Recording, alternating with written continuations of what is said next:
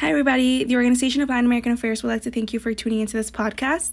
Uh, if you don't know who the Organization of Latin American Affairs is, OLA is a cultural organization at Boston College, and its purpose is to articulate and promote the needs and goals of the Latinx community at Boston College and to foster and encourage an attitude of academics, religious beliefs, and social awareness.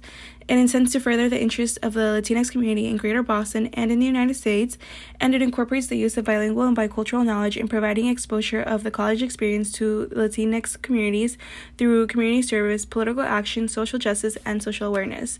Today, as part of our COVID 19 and vaccine campaign awareness, we will be interviewing Dr. Philip J. Landrigan, who is a professor of biology and public health at Boston College. Um, he is a pediatrician, a public health physician, and an epidemiologist, and he has experience working in a lot of Latin American countries.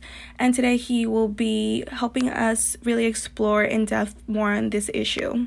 Dr. Landrigan's research mainly focuses on toxic chemicals, uh, but he is continuing his work at the Lancet Commission on Pollution and Health, and he is now currently directing the Global Observatory on Pollution and Health at Boston College, and he is one of the main founders of the public health and global good minor here at Boston College. So we're really thankful to have him and keep listening for what he has to say on more on this issue.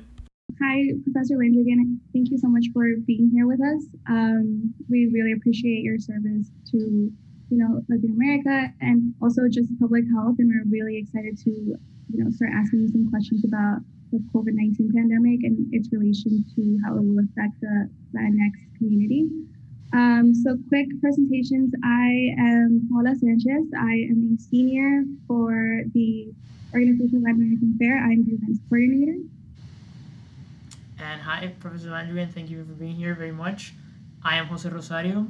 I am also a part of the Organization of Latin American Affairs, and I'm currently the sophomore representative. And my, my thanks to both of you. I, I really appreciate uh, your inviting me to, to talk to you and to make this tape for your group. I Really appreciate it. Okay, so we're going to jump right into it now. And the first question we have is clearly the current pandemic has highlighted the presence of inequities in healthcare for communities of color. And this has left our communities susceptible to the kind of fear and suffering that we've witnessed over the past year. Uh, based on your expertise, what are some of the most prevalent inequities in healthcare and how are they contributed to the rise of COVID 19 cases in Black and Latinx communities? Yeah, well, I, I think the way to, to, to frame this is to say that the COVID 19 pandemic has, has brought out into the open, has made obvious some deep disparities, some deep inequities that have been there for a long, long time, but now are out in the open uh, and visible visible to everyone. And, and uh, I think it's important that the pandemic has made these inequities visible because when people can see them, then there's a better chance that more people will do uh, something in the right direction to, to address these problems. So the, the disparities in health are, are really just the, the tip of the iceberg. They're one obvious part of a whole series of inequities. It, it, I think most fundamentally, it's differences in income and uh, accumulated um, financial resources within families. Uh, the, the huge difference between the white community and the minority community in the United States. Um, on top of that, we've got, uh, especially in the last four years, we've had very regressive tax policies in this country, which has meant that the the actual earning power, the spending power of, of poor people in general and people in the minority communities in particular has stagnated and even gone down. The rich have gotten richer, the poor have stayed in place or even gotten poor. Then, on top of that, just another layer is that um, disproportionate access to health care. Un- unfortunately, we do not have universal guaranteed health care access for every person in the United States the way so many other countries do. Uh, everybody can get some level of care if they're willing to wait long enough and put up with enough humiliation, but we, do, we don't have enough uh, quality care available to every member of the, of the population. And it's the Black community, it's the Latinx communities, it's the other minority communities, it's the recent immigrants who who suffer most from from this inequity. And it, it it's not just the way it feels when you're a patient there. It, uh, it's also borne out in the statistics. White people live longer. Black people and Latinx people uh, have shorter lives. There's higher infant mortality among newborn infants. There's higher uh, maternal mortality among women giving uh, giving childbirth in, in, in those communities. So these these are these are, are deep-seated inequities. There's also differences in the availability of food. Uh, for many years, I worked at Mount Sinai Medical Center in New York City, and I, which sits right at the border between the Upper East Side and East Harlem, El Barrio in New York City. So uh, we were able to see firsthand in our daily experience the difference in the quality of food that was available in those two communities just five or 10 blocks apart from each other. And one of the fundamental problems in the uh, in the minority communities in cities like New York, Boston, across the country, is is that in those communities there's not a whole lot of healthy food available. There's much more fried chicken than fresh vegetables, and there's also a lack, a relative lack of safe places to walk and play for kids to run, to exercise, and all of those factors add up to increasing the burden of obesity and diabetes and heart disease and stroke and other and other chronic diseases in the community. And what what happened when COVID hit was that the COVID, the acute epidemic of COVID-19 collided with this chronic, slow-moving epidemic of non-communicable disease in the minority communities. And the result has been the public health disaster that we've that we've seen uh, in the past in the past 16 months. Thank you so much. Um, you actually answered our second question, which was in regards to what are the social and economic factors that exacerbated the COVID-19 in the uh, Latinx and Black community. Um, so now I think we're just going to move on to the next question. Um, question number three, Jose? Yes. Um, question number three is What are some of the cultural barriers that limit access to care for these communities? For example, how may have language barriers played a role in the dissemination of information and in the distribution of the disease? Hmm. So, I, I think language is always a barrier. Um, I, I think the health departments and the public authorities do a pretty good job of making most public health announcements bilingual in English and Spanish and to some extent in French and Haitian Creole. I think where where language really becomes a barrier is beyond those communities, the smaller communities of more recent immigrants. When I worked in New York City, a lot of our work was in the borough of Queens, New York. And in the borough of Queens, there were 160 languages spoken. It's mind boggling. Um, the six big ones were English, Spanish, Chinese, um, Hebrew, Russian, and, and one more. But beyond those, there were more than 100 other languages. And uh, for those communities, for, for immigrants in general, but for those immigrants who belong to small linguistic groups in particular, language is a big barrier. Another related barrier is the barriers uh, uh, that were in the Affordable Care Act that were placed that make it very difficult or impossible for undocumented immigrants to access quality medical care. And that is a huge barrier. And it's, you know, it was done for political reasons, which, and, and I believe it's, it's morally wrong. But beyond that, it's stupid because if you leave a segment of the population unvaccinated, uncovered, without access to public health, then that, from a public health point of view, that is going to be a, a segment of the population where disease festers. And of course, people don't just stay within their community 24 7. They go out and they mingle with other people. And consequently, they carry they carry the disease with them. So I, I think those are those are two of the big ones. Thank you so much for touching on that, especially um, you know within the Latinx community, immigration is such a huge topic and you know issue that is at our community. So thank you so much for really highlighting that. Um, the next question we wanted to ask you was, given the fact that Latinx and Black communities are at higher risk of developing lots of diseases such as diabetes or high blood pressure, among others, how do you think that the additional burden of COVID 19 will impact slash shape the physical and mental well being of these communities? Yes, well, firstly, there, there are several factors that make the Latin Latinx communities more vulnerable. You've mentioned some of them: the the high prevalence of overweight, obesity, chronic diseases, heart disease, lung disease. All of that increases the severity of disease in the population and it increases the risk of death if they get COVID. Um, another set of factors is has to do with environmental injustice. Uh, Black and Latinx communities are disproportionately exposed to air pollution and other environmental hazards. We now have some quite good data uh, have been published in the medical literature showing that people who are heavily exposed to air pollution have a higher risk of bad outcomes, fatal outcomes from COVID than people who are not exposed to high levels of air pollution. And, and so all of those factors come together and they have resulted in a higher rate of severe disease and a higher rate of mortality, death among the Black and Latinx communities than among the white community. So, how does that play out in terms of mental health? Well, it, it, at the most basic human level, it means grief and sadness.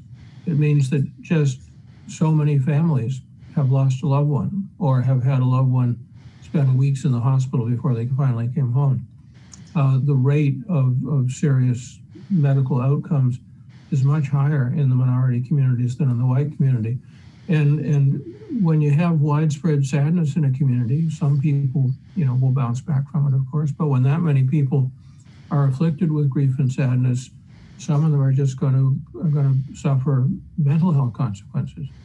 Uh, they're going to get depressed. Um, they'll they'll get despondent. They'll have trouble meeting the challenges of life. It's um, and and and um, when you put that on top of the physical barriers that already confront them, it's it's it's uh, it's all it, it's not good. So what what it means in in practical terms is that people who are providing care in the Black and Latinx communities have to be mindful, have to be conscious of the fact that there's going to be a lot of mental distress in the communities in consequence of COVID and be prepared to deal with it. Thank you very much for expanding on that. We definitely believe mental and physical health, with everything that's going on in, the in COVID, is being greatly affected and mostly in this disproportionate communities. And thank you for expanding and alluding to our next question, which is, that a large portion of Latinx individuals in the USA send back remittances to their home countries and in countries like El Salvador, remittances actually constitute 23% of the country's GDP. Considering what we've talked about so far with Black and Latinx communities being disproportionately impacted by COVID 19, from a public health perspective, what will be the impact of the COVID 19 pandemic on the rest of Latin America as we come out of the pandemic? Mm-hmm. Well, I, I think the, the issue of remittances is huge. And I, I haven't tracked the statistics, but I, I strongly suspect that the amount of remittances has decreased during the pandemic because people have been sick, people have not been able to work, some people have even died. And so for all those reasons, the number of dollars flowing south has has decreased. Um, that's going to make it difficult for people back at home who rely on that money to put bread on the table.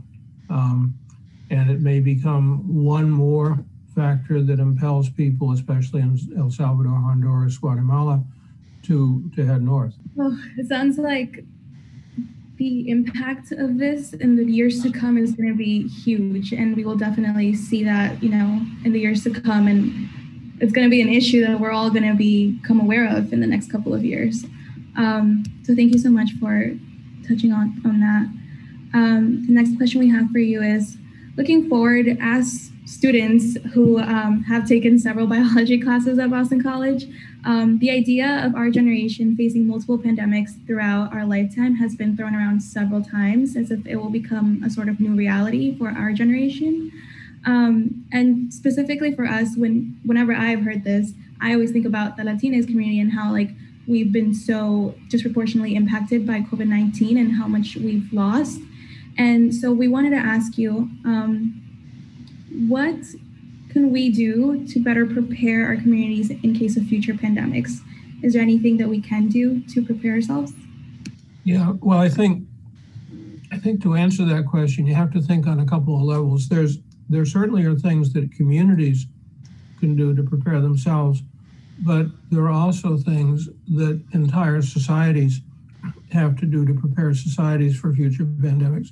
So, taking those two pieces one at a time, in in communities, um, anything that people within the community can do to build social cohesion, to strengthen families, to help the people who are here on their own, who are not part of a family, either because people have died or because they've immigrated by themselves. Uh, anything that can be done to integrate people, to create social networks through churches, through schools, through community clubs, whatever works, is is all to the good. It's it's all to the good. And the other thing is that um, people in communities need to work politically. Um, that's the way immigrants have always gained power in the United States. Is is to is to work politically, to identify the candidates who are going to help them to lift the community up, and then and then to get out and, and vote for those people. Um, at the broader society, there's a couple of big things that have to be done, and actually, I'm uh, encouraged, at least in part, that President Biden is taking some important steps in the right direction. One huge thing that he's starting to do, and I hope he's able to follow through on it uh, in the face of this very difficult Congress, is to reduce the enormous economic inequality that exists between the richest and the poorest people in the United States. The richest people over the past 40 years, since Ronald Reagan came into the White House in 1981, have more than doubled their wealth. And the rest of the population, at best, has held steady, and many have have lost out. And when you have that much of a divide between the rich and the poor in a society, the it, what it means is that you have a whole portion of the population in whom the country has underinvested in terms of schools, in terms of infrastructure, in terms of hospitals, in terms of healthcare. And we've got to we've got to do a better job of leveling the playing field. Otherwise, I feel I fear frankly that the democracy will not survive. That will descend into some kind of an oligarchy. Uh, the second thing we have to do is more technical, and that is we have to rebuild public health systems at every level, at the city level, at the state level, and nationally. We have underinvested in those systems for far too long, especially the local and the state public health systems, which have lost anywhere from 25 to 50% of their budget in the last 40 years. Local health departments used to do way far more for their local communities than they do today. And they were always uh, a source of resilience and stability within societies. And a lot of that's been lost. And the only way it's going to be rebuilt is to put the money in to public health systems, uh, to hire back uh, doctors, nurses, health educators, the other people who make who make health departments run. Well, I'm very glad that we started the program in global public health and the common good at Boston College just three years ago. We we started it before COVID, but our first graduates are coming out now, just at a time when when the need has never been greater. So hopefully, some of the people that are will be graduating in May from our program will become the public health leaders of the future, and they will help to fill some of these gaps that have opened up over the past three or four decades. Yeah, thank you so much. That was a very thoughtful answer. Um, and just as a follow up to this question, um, you did mention a lot about the public health perspective and that we need to really prioritize public health in this country. Um, and one of the questions we want to ask is what um, what public policy should our government really prioritize moving forward? I think the most important long-term policy to elevate the health and the economic well-being of all minorities in the United States is to really seriously invest in public education from from pre-K up. That's that's the way you build future leaders. Is you start early, You educate people, you teach them how to think, they become independent, they become like you guys, they, they go on to college, and they become large in number. Thank you very much for elaborating on that point, which we think is one of the most important, and getting this pandemic out of the way as soon as possible. And speaking about health, a primary way in which information is spread in the Latinx communities is through social media, Facebook, WhatsApp, and other platforms. And as you can imagine, a lot of false information can spread easily, and this has left many of our family members scared about the new COVID vaccines. One misconception I've heard often is that these vaccines have been rolled out to lower the world population, among other things. And in social media, there are every type of misconceptions. What would you say about these misconceptions, and why do you think such misconceptions run in these rampant communities? And what could we do about it? Yeah, well, I think there are many reasons why rumors spread. Uh, one of the, I think one of the, one thing is that there are people, individuals, who profit from misinformation. They start websites, they pump out whatever bizarre theories occur to them, um, and then they ask people for money to to keep the to keep the machine going. And there are lots of people. Some have great big operations like Alex Jones and InfoWars. A lot more are small and local, but people have figured out that they can they can profit from telling lies. So one thing that communities can do is, is to call these kind of people out and, and, and, and, and look at the motive.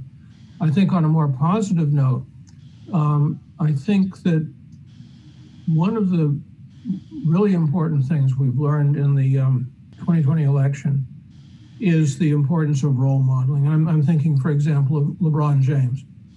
So if somebody from within the Black community, somebody from within the Latinx community, somebody who's well known um, from sports, from the movies, from music, from whatever, as a civic figure, if a few of those people go get on camera and let let it let let the public see them receiving the vaccine in their arm.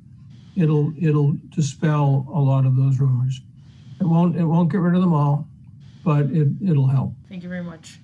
And obviously, as a follow-up to this, uh, there has been a rising wave of people, including Latinos, that are against getting the vaccine.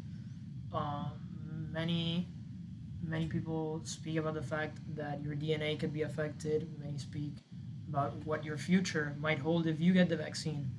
Mm-hmm. Um, with Latinos being vaccinated for COVID at far lower rates than white Americans, what is a proper way to address this issue and make sure they make an informed decision on their vaccination status?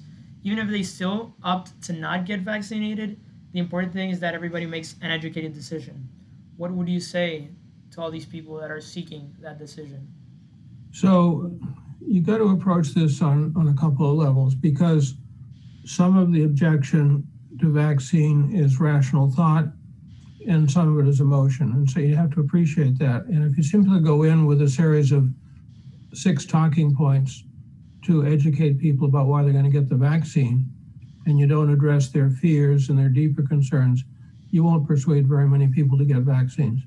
And, and so part of it is to ask people to tell you what what it is. Be, be a good listener. Ask them to tell you what what's on their mind, and then and then try to come up with reasonable answers to that as best you can. Uh, again, I'll circle back to the point I made a moment ago that role models, examples, prominent figures who courageously step up and get the vaccine and announce to the public that they have received the vaccine can go a long way towards breaking down those barriers. Thank you so much for um, addressing that. And I really think that the point that you made about addressing people's fear makes a lot of sense because, I mean, in these times, fear is just increasing um, with everything that's. There's a lot of fear out there. Absolutely. Yeah, exactly. And like you said, we have to be empathetic of that fear and understand that it's not easy for a lot of communities that don't understand yeah. or don't really have access to inf- like information enough to really, you know, alleviate those fears. Um, yeah and so now moving, you know, continuing with this fear thought, um, you know, among Black and Latinx communities, and especially within the Black communities, there is a mistrust of government-led medical efforts. Um, and I mean, there has been history, like for example with the Tuskegee trials. Um, so, what do you think is necessary to re- rebuild this trust between government-led efforts and these disadvantaged communities? Yeah, um, takes time to rebuild trust. Tuskegee was a horrible, horrible event, um, and um, and the memory lingers. It's almost 50 years, you know, since that came to light. I think it was 72, somewhere around there, uh, although it had gone back to the 1940s. Um, and it, it, takes years and even generations to rebuild trust. But I, I, think the way that you rebuild trust, it's no different from building trust among individuals, is to walk the walk, to, to, to be there. I remember Woody Allen said that 80% of life is showing up and, and just being in the right place at the right time and, and doing the right thing, not making a big fuss of it, just just being there. Thank you very much for elaborating on that. Um, and speaking about trust and speaking about transparency and everything we need in this process, could you elaborate on the trials companies have gone through to develop the vaccines? We believe it is very important that people who are deciding if they wish to get vaccinated know the process. And if you know where something comes from, you, you sort of trust it even more. You sort of make that educated guess, educated decision even mm-hmm. better. Um, so it's important to know the process of vaccine development and what makes it trustworthy or not so much for other people. Yeah, so the way those vaccine trials are done is that they, uh, it's all done with very transparent, informed consent. Everybody who participates in a vaccine trial is given complete information about the trial before they sign up, and they have to sign a piece of paper that that that uh, in which they agree to participate. And, and, and these vaccine trials are big. They involve many thousands of people. And basically what you do is you get two groups of people who are as closely similar as possible in their age, their gender distribution, their ethnicity, their race. And half of them get the vaccine, whichever vaccine it is, and the other half get a dose of saline, salt water and and then you just watch them. You you check in with them every week or ten days uh, over the next two or three or four months, and see what percentage of them get COVID. And they do frequent nasal swabbing to um, to measure COVID infection. And that's that's basically it. And and what what those trials have found is that the incidence of COVID infection is like 95% higher in the people that got the saline compared to the people that get the vaccine. And that's the way they compute, that's the way they come up with these numbers that you hear all the time that the vaccine pr- protects 94% or 92% or 79% of the vaccinated people. It's as simple as that. It's not fancy statistics or anything very mysterious. Thank you very much. Definitely, even though it might not sound as something serious, um, it's something I think a lot of people bridge upon or read upon, and with with such a new virus coming in, a lot of uncertainty roots with that, and anything that they found uncertain about this process, maybe the trials, maybe the vaccine, how it's made, where it comes from, what ingredients it has, anything can cause a doubt for for getting something in your body. So this is something very important to address. Following up yeah. on that, since there is a higher incidence of COVID affecting minorities and lower income communities? What are some misconceptions that have been seen regarding testing? Um, I think there should be a clear understanding of what a PCR, of what antibodies are, of what a rapid test measures and accounts for. I think um, most people say I got this type of testing, and if you don't have COVID in the moment, you can get you can't get that type of testing. Or, for example, in contrast, the rap, the rapid test. What could you elaborate on that? Okay, so the nasal swab is measuring the presence of, excuse me, the presence of COVID 19 virus in your nose. When you and your fellow students go down to the Margot Connell Center and the nurses uh, swab out your nose with that piece of cotton, they dip the swab into a test tube that contains um, a little solution and they take it back to the lab. And in the laboratory, they can tell within a couple of hours whether or not this virus in your nose. The laboratory test is called PCR, and, and that's based on identifying the RNA which is in the virus. And it's either present or it's not. So it's a it's a it's a binary yes no answer. And it it what it what it if you have a positive, that means you have COVID infection today. It doesn't speak to last week, it doesn't speak to next week, but it says you have COVID in your body today. If you test negative today, you can pick it up tomorrow.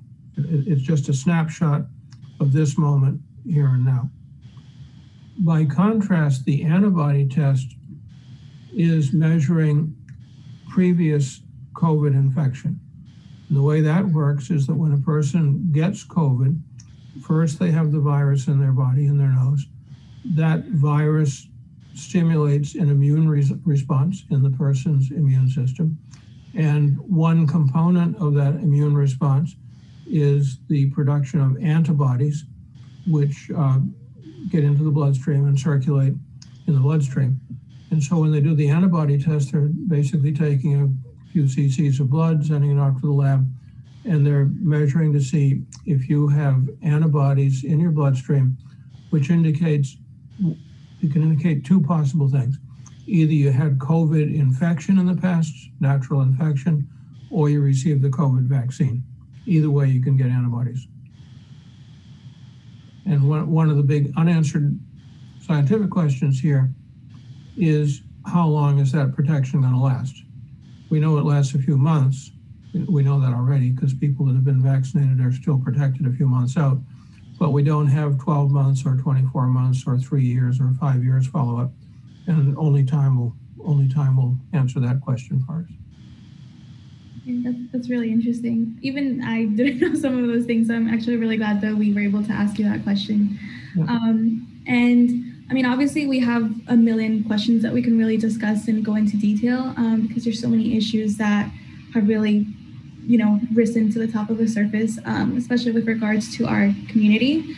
Um, but I did want to go back and ask a question about education because you did emphasize that, you know, educating the youth is really an important aspect of bridging the, these disparities present. Um, so one of the questions that I had was, according to Salud America, um, according to Salud America, it's the website has stated that Latinx students are falling behind on their schooling amid COVID-19 distant learning. Uh, though Zoom burnout is something that we've all experienced, um, you know, college students, young kids, um, and social distant learning has been tough you know, for all students across the country. How do you think this kind of burnout will impact the Latinx community in the years to come, and how can we address that? Yeah, well, I, think I think a lot of young children's education has suffered during the COVID nineteen pandemic, and I there's no question that that Black and Latinx communities have suffered disproportionately um, for all kinds of reasons. Um, not as many families have a good computer. Not as many families have a stable internet connection. Um, families that are in economically precarious circumstances move a lot. And so they may start in one school district, then they'll be in another one, then they'll be in another one. And you, families can work around that if the kids are able physically to go to school. Um, but if the kids are, are at home and they've got a poor or non-existent internet connection, then clearly they're not they're not going to learn. And I, I, think for a lot of kids, they they uh, especially in the minority communities in this country, they have lost at least a full year of education, and it's going to take a lot of work to recover that. I think I I don't think white majority kids are immune to this either, but I, I think that the suffering has been disproportionately heavy in the minority communities. Yeah, and you know, just lastly, as closing statement what would you advise us, you know, college students or the youth, especially Latinx youth, what would you advise us to do moving forward to really address these disparities or to really help our community move forward after the pandemic? Well, I'll, I'll begin my answer to that last question by saying that I salute you for the, the work you're doing. I mean, you've obviously, this long list of very careful questions that you sent me. I told Jose it would probably take me about four hours to truly work through them. I'm surprised we got through it in an hour. Um, uh, but the mere fact that you guys are working that hard, expending that intellectual energy, uh, thinking about these things, to use the Jesuit word, discerning upon these issues, um, it, it speaks very well for who you are. And, and, and, and it says to me that you guys are going to be future leaders in, in your communities, um, whatever particular path you choose to pursue in your lives. And um, the, the altruism, the intellect, the generosity that you're bringing is, is all very good. And what I think your responsibility is young adults who are moving into that community, who are highly educated, who obviously enjoyed uh, some privileges and some advantages that some of your peers have not enjoyed, is is is to do what the Jesuits told me to do when I graduated from Boston College um, more than 50 years ago, is go back to my community, educate people, bring them up, use your talents, whether it's in science or education or politics or writing or whatever it might be, but use your talents to um, to benefit the people around you with a particular focus on your own community. You know, to give you a little history, that's why Boston College was started. You probably know some of this. You heard it when you first got here, but my family, as you probably guess from looking at my face, came from Ireland. and, and when the when the Irish arrived in Boston, they were uh, disrespected immigrants. Uh, my grandfather used to tell me stories about looking for a job in Boston and seeing signs in the window that said N-I-N-A, which didn't mean a little girl baby. It, it, it meant no Irish need apply. And, um, and, and they were systematically shut out. And one of the things that the community did was speak to the Jesuits and ask the Jesuits to start a college which became Boston College, and it was originally located uh, in the south end of Boston. If you know where the cathedral is down there in the south end, it, well, it started a few blocks from there. And in fact, there's, there's a parish church down there called the Church of the Immaculate Conception, which is still there, and it's still a Jesuit parish, actually. And then around the year 1900, they moved out here to Newton and uh, bought this land. Somebody gave them the land and bought some more. And, and, and, and it, so Part of it comes from within the community, people in the community just doing what you guys are doing, and part of it from the society, the broader society doing the right thing. Uh, for example, um, when Franklin Delano Roosevelt came into the White House in 1932 and started the New Deal and broadly extended uh, education benefits and social security benefits and a whole series of infrastructure benefits that put jobs into the Irish American and the Italian American communities um, and and into the black community, especially the blacks who came north to the um, to Michigan and, and, Indiana and those states from the from the former slave states. And it's there, you you have to look at these things in the broad sweep of history. But at the end of the day, it all comes back to individuals who care. It's all about that. Definitely, I completely agree with that, and thank you so much for including a little bit of you know Boston College history in that because of course as BC students we can only motivate, you know, the people around us, and then hopefully that can make a bigger change in society as well. Um, so thank you so much for that. Thank you so much for taking the time to speak with us and for really, you know, focusing on the disadvantages that our communities are facing and how we can move on to address these, you know, disparities. Um, so again, thank you so much for taking the time to speak with us. It was a pleasure. It was a, it was a pleasure to talk with with the both of you, and I, I wish you well. If you want to come back and talk at someday, you know where I am. I'm I'd be very happy to do that. Yeah, of course. Thank you so so much. Once again, thank you everybody for tuning into this podcast and allowing us to explore the issue at hand and how it relates to the Latin American community. Uh, we'd really like to emphasize one of the points that Dr. Landrigan made, and that is that Fear is very much a real consequence of everything that we've been hearing and seeing this past year during the COVID 19 pandemic. And because of that, we really encourage you all to serve your communities, every community that has been impacted by this pandemic, with patience, kindness, and understanding.